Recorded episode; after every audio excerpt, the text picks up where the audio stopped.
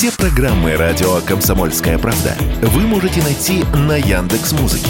Ищите раздел вашей любимой передачи и подписывайтесь, чтобы не пропустить новый выпуск. Радио КП на Яндекс Музыке. Это удобно, просто и всегда интересно.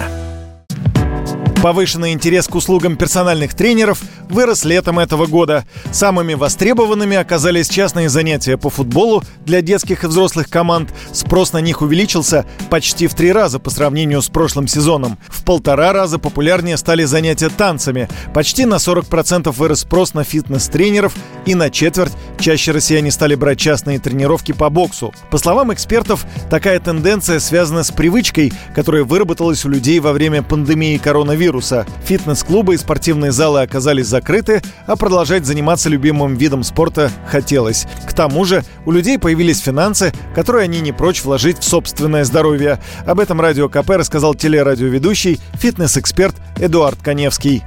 Повышенный интерес к персональным тренировкам в первую очередь связан с тем, что люди меньше стали путешествовать, в том числе по Европе, и у них появились некие деньги, которые просто можно потратить. Поэтому люди охотнее стали вкладывать деньги в свое здоровье, в свое развитие, так как вопрос здоровья всегда стоит очень и очень остро. Слава богу, сейчас мы находимся в таком этапе развития, в том числе спортивной отрасли, когда люди стали понимать, что заниматься благодаря инфо-цыганам или мобильным приложениям просто небезопасно для здоровья. Поэтому они обращаются к профильным специалистам, с удовольствием платят деньги за их услуги, получая желаемый результат и приумножив здоровье, а не наоборот.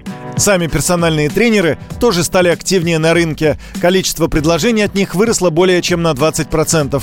Однако говорить о том, что спортивные центры станут ненужными, пока рано. Как рассказала радио КП президент Национального фитнес-сообщества, академический директор факультета фитнеса и культуры здоровья университета «Синергия» Елена Силина, дома не получится добиться той атмосферы, которая царит в фитнес-клубе и ради которой зачастую туда идут люди.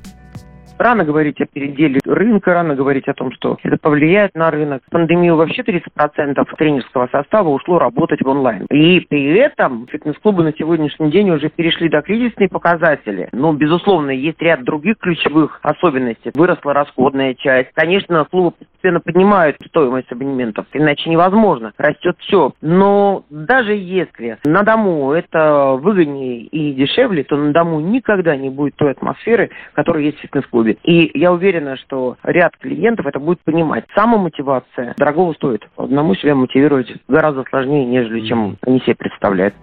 По итогам прошлого года количество посетителей спортивных секций выросло почти на 7% и достигло отметки в 15,5 миллионов человек. Количество занимающихся вне зала, наоборот, сократилось почти на 18% и составило чуть более 23 миллионов. Юрий Кораблев, Радио КП. Радио «Комсомольская правда». Только проверенная информация.